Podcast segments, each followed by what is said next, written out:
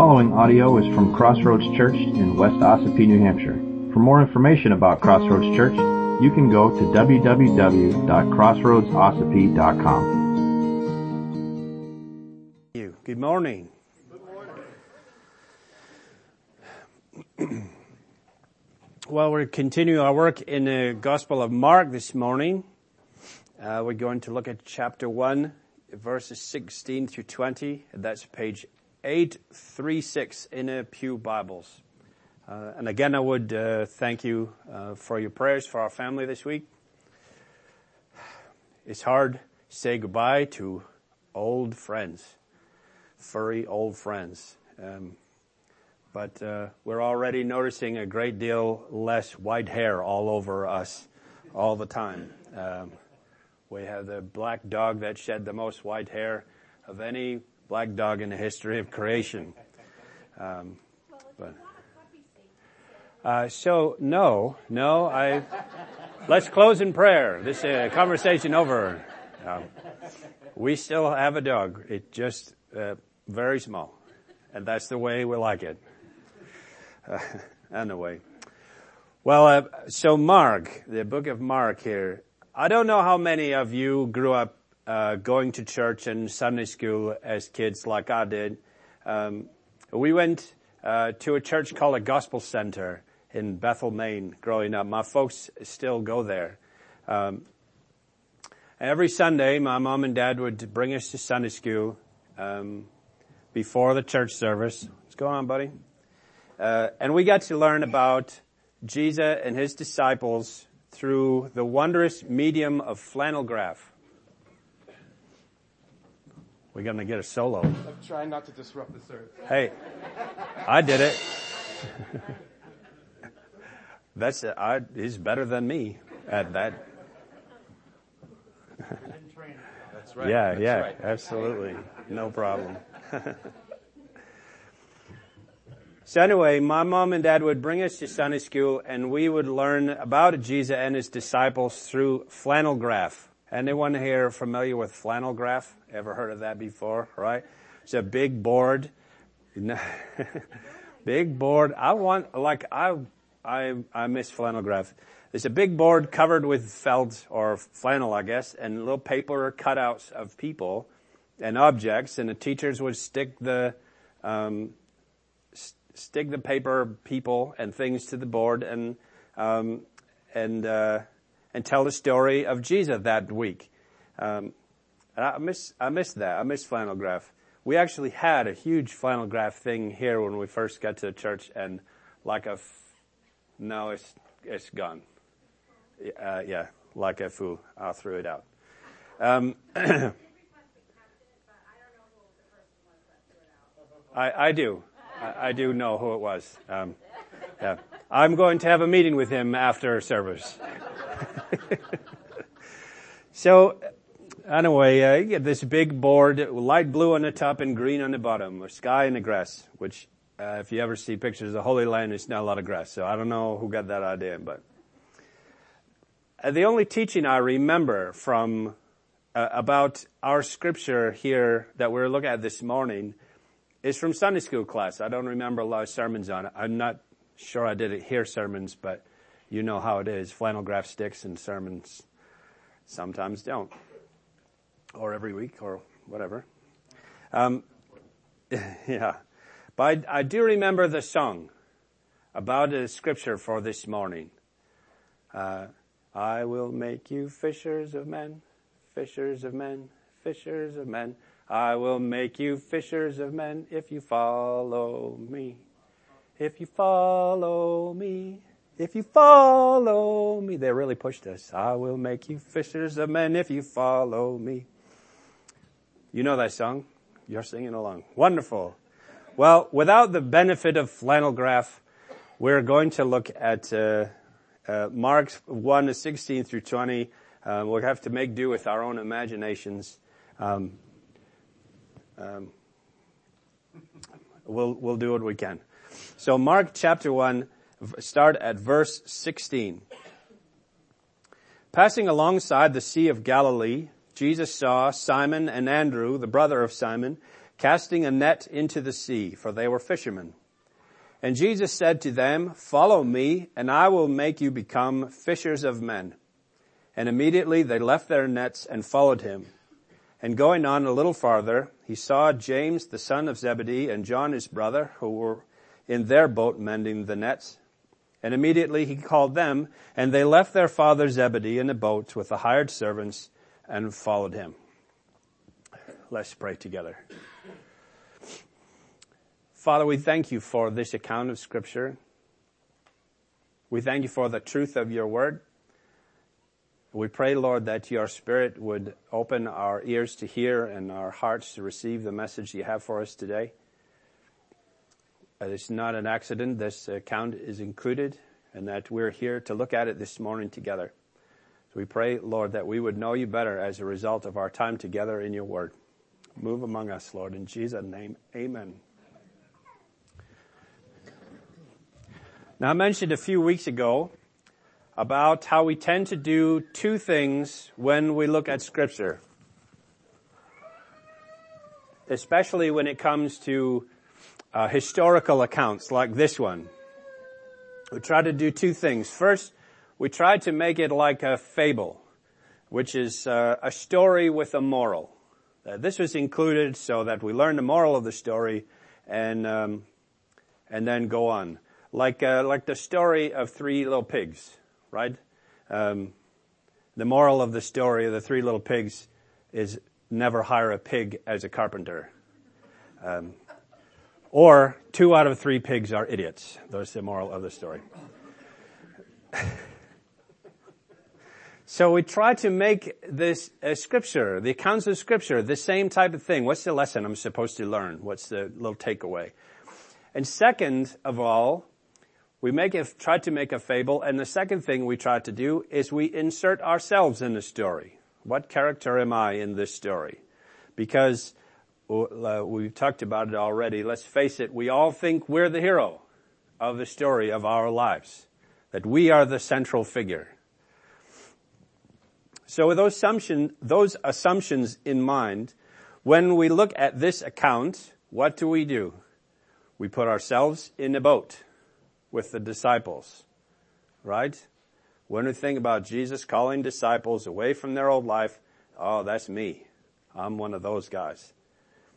And to, and the moral of the story is to truly follow Jesus, you have to leave your old life like the disciples and left the nets and they left the boats and they left the fish and they left poor old Zebedee sit in a boat all by himself. Well, there's a flannel, flannel graph version of the story. Let's close in prayer. Jesus comes out of nowhere, calls these guys out of the boats to follow him in order to make them fishers of men. And, and if we leave everything behind like they did, well, he'll do the same for us. Cute. Accurate? Uh, I don't think so. I think maybe it'd be better to put some flesh on the flannel graph. So first of all, Peter, or Simon here in the account, that's haunting my eyes. Peter, Andrew, James, and John. They're in the boats, and Jesus pops up out of nowhere, right? Never seen him or heard of him before. And he says, come follow me, I'll make you fishers of men. And they're like, alright. Is that true? No, it's not. He was not a stranger to them. And we don't, just not because, well, he must have been popular. I mean, everybody was coming out everywhere to see him. That's, that's not the, the truth either.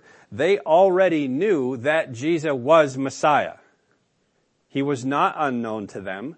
He was not a stranger that popped out of the bushes and said, leave those nets and come with me. They knew who he was. So let's look at John, the Gospel of John, verse uh, chapter 1, verse 29. This event here in John 1, 29 takes place in the year between Jesus' baptism and John the Baptist's arrest, right? We talked about last week. Mark skipped over this entire year. Um, Mark le- left it out in his, in his gospel. So John 1, 29.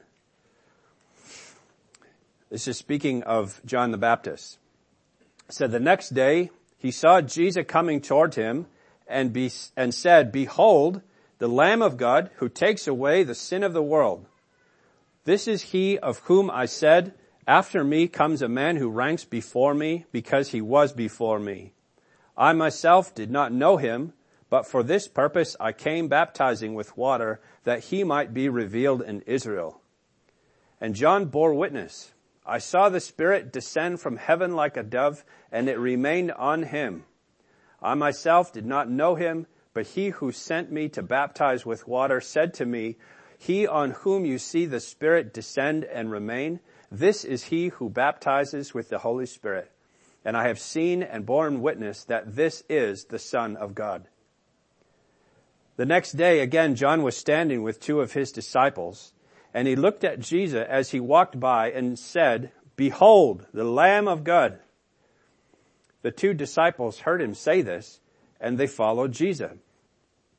Jesus turned around and saw them following and said to them, what are you seeking? And they said to him, Rabbi, which means teacher, where are you staying? He said to them, come and you will see. So they came and saw where he was staying and they stayed with him that day, for it was about the tenth hour. That's four o'clock in the afternoon. One of the two who heard John speak and followed Jesus was Andrew, Simon Peter's brother. He first found his own brother Simon and said to him, we have found the Messiah, which means Christ. He brought him to Jesus. Jesus looked at him and said, you are Simon the son of John. You shall be called Cephas, which means Peter, means rock. So, if we just read Mark, we don't get all of that. So instead of making uh, the disciples the heroes, because of their great faith, they immediately left their livelihood to follow some stranger that popped out of the bushes. We can see here, they had already trusted in Jesus as Messiah. They already knew who he was. They had already put their trust and faith in him. They already recognized that he was the son of God. And it's because they trusted him already that when, uh, uh, it's because they trusted him already that they responded to his call to leave the nets and leave the boats. He was not a stranger, he was a celebrity. They already knew who he was. That doesn't take away from their faith of leaving their nets and boats and dad behind. It's just to fill in more of the blanks. Because they already trusted that Jesus is the Son of God, they trusted him for salvation. They, entru- they trusted him to be included in God's kingdom. Because they trusted in him as Messiah, as God's anointed one, they trusted, they trusted him for leadership and for direction and for lordship of their lives already. Uh, with that kind of trust in Jesus already, how could they not get up out of the boats? They say, here is, here is the one God sent, and he's calling to us. This is not a, an act of great faith for them. It's a, it's a humbling that he would call even them out of the boats. So because we like to insert ourselves into the story, am I the only one that ever does that? I say, oh, yeah, I'm the guy in the boat and Jesus called me and look at what I did. Yeah. Because we like to insert ourselves in a story, we certainly want to identify with the disciples. Uh, here uh, uh, with, great faith that makes them heroes to leave everything behind. And, and while it is true that they did need to decide to step out of the boats, it's the promise of who Jesus is and the promise of what he would do that motivated them to make that choice. Jesus said in, in verse 17, of Mark 1, follow me and I will make you fishers of men. I think there's some pretty important words in there. What are they? Follow me, fishers of men. I got you again. I will. Jesus took responsibility to make these men fishers of men. It was not their great faith. It's their great Savior. He took the responsibility for their development and for their work. What did they need to do? They needed to yield. They needed to follow. When Jesus used the word to follow me, it's not just a word that means I'm going to go over here and you just stay behind me like a, a duck and ducklings. Just follow me physically. It's a, it's a richer word than that. It's to yield the leadership to someone else, right? This is a, um, this is a, a word that a student would use for a rabbi, that I submit myself to your teaching, right? And we kind of understand that about Jesus, not just, I'm going to the store and you don't know how to get there, so follow me and I'll lead you there, right? It's more than that. Jesus took responsibility for developing them and for bringing them where they needed to go. And they're not heroes for leaving their nets. Jesus is the hero for making them more than they were. Jesus is the hero for translating their occupation from mundane to world changing. What we think is that they were fishermen, Jesus came along and then they're not fishermen anymore. Now they are disciples, they're apostles, and we make statues of them and stick them on buildings, and some people unfortunately pray to them, uh, but they're dead, so they're not listening. That we we make them into more than they are. When Jesus is the true hero, he doesn't take away their occupation, and I think that's wonderful. I love that.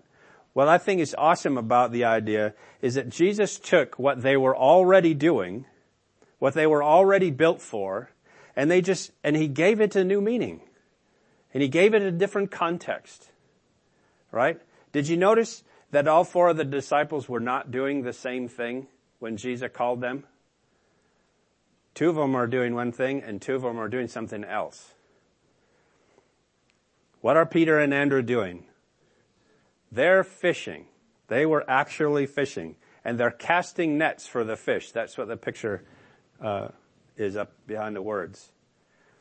These are big round nets maybe 10, 15 feet across and uh, with weights around the outside and they throw them and they spread out in the water and then sink and then they haul, haul them back in and catch the fish that are swimming above the net, right? These kind of nets are still used all over the world. This picture was actually not taken in the first century Galilee. Um, I don't, I don't believe. Um, they're still using these nets. Um, the internet is powerful, but I, I don't think it goes back that far. Um, so instead of casting nets for fish, Jesus said, I will make you fishers of men. You'll be casting nets for men, for mankind, men and women, the same word. He put them to work casting nets for souls, not for fish. So when you think about casting nets for souls, what does that, what does that look like? To me, maybe this is um, my bias, this is the work of preaching the gospel. This is the word of pro- the, the word for proclaiming the good news about Jesus. And if you look at the stories of Peter and Andrew, from this point forward, you know Peter has five sermons recorded in scripture. They're not all with a pulpit and, uh, or anything. But it's five times that Jesus communicates the gospel um, they're all recorded in the book of Acts. Um, I think around about 500 years ago, I preached all five of those sermons here. Um, those feel like 500 years ago, anyway. You don't remember, so it's long enough. All five sermons, Peter preaches the gospel. All five times his words are recorded in scripture uh, in, a, in that form in the book of Acts. He's casting nets for souls. He's communicating the truth, the wonderful truth of the good news of Jesus. And by God's grace, able to haul in the net full of souls. But what about Andrew? He's not here this morning. But the good news is a fall ball is officially over. We'll have him back uh, next week because they lost badly. Oh, different Andrew. I'm sorry.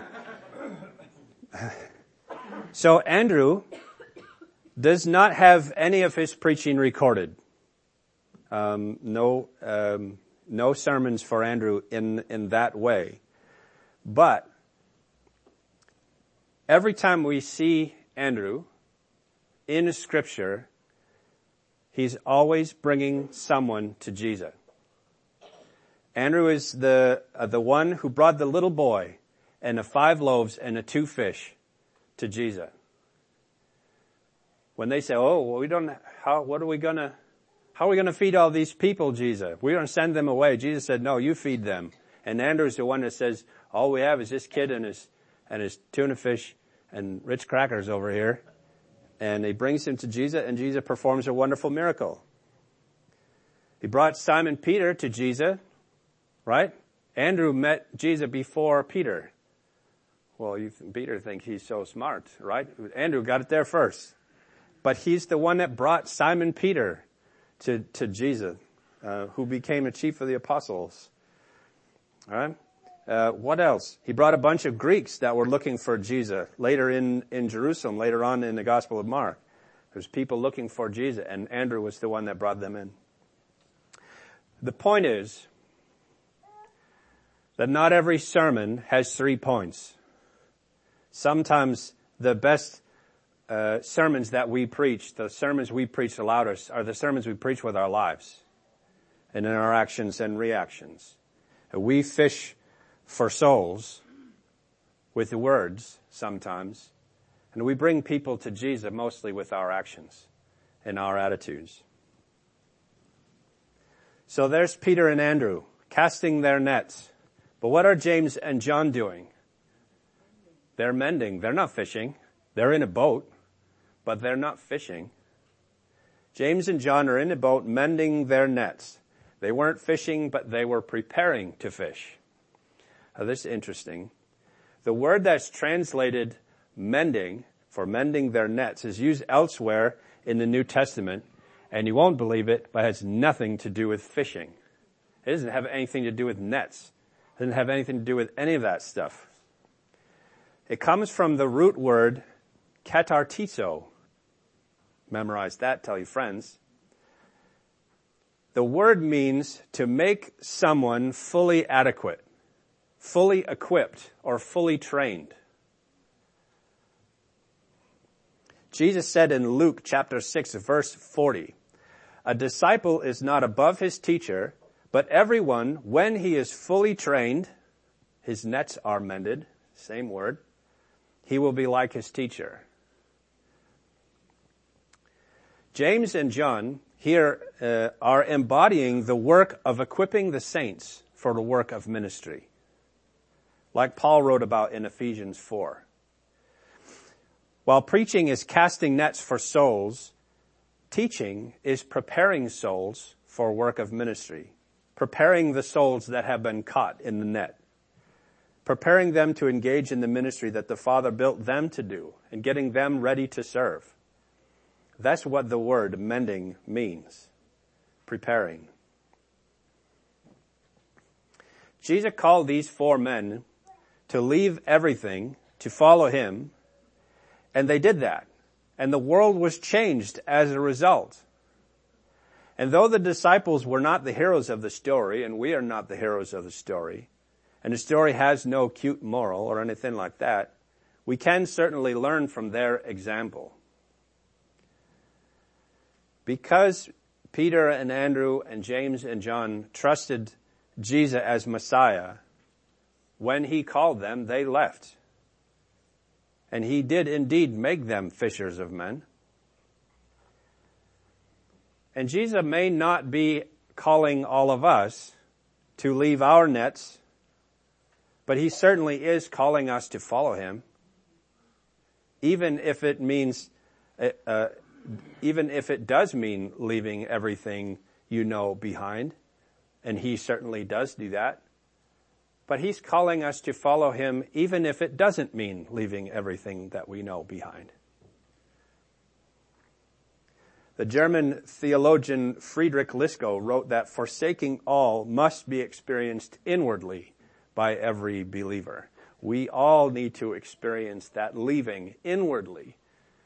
That we don't become attached to the things of this world and this life. That we do, uh, we are willing to give up for following the Lord Jesus.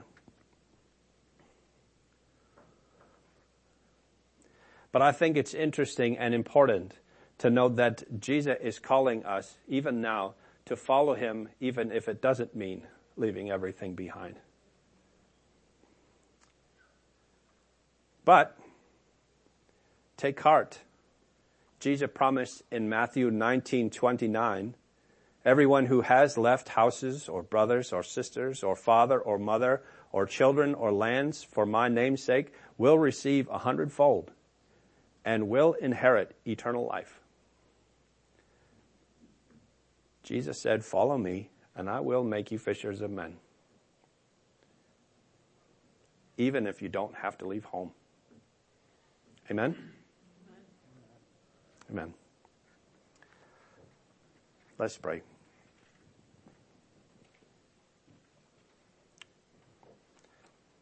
Hmm. Father, somehow these words still seem sour in my mouth. As if there's still more leaving to be done more following to be done. I don't know exactly what that means for me or for, for us here as a family, Lord, but we do want to follow you. I pray, Lord, that you would embolden us all to cast nets for souls. And if you so choose to help us help others prepare for works of ministry, and maybe that's the ministry that you've given to us, to mend the nets of disciples. Lord, we know that you have called us as a family to make and mature disciples together, disciples of Jesus. I pray, Lord, we all would be willing to experience that inward leaving, the inward letting go. But I thank you, Lord, that you do not uh, erase all that we know and all that we are and who we are as people in order to follow you, but you put our, uh, our way to work the design that you have for us is not by accident. You built us a certain way for certain things, and we're grateful for that. Lord, I pray that you would teach us what does it mean to leave our nets and our boats to follow you. Lord, we love you and we thank you and we trust your Holy Spirit to continue to teach us about this idea. We pray that you would do that in Jesus' name. Amen. If you would like to participate in the mission of Crossroads Church through financial support, checks can be mailed to Crossroads Church, Post Office Box 576, West Ossipee, New Hampshire 03890.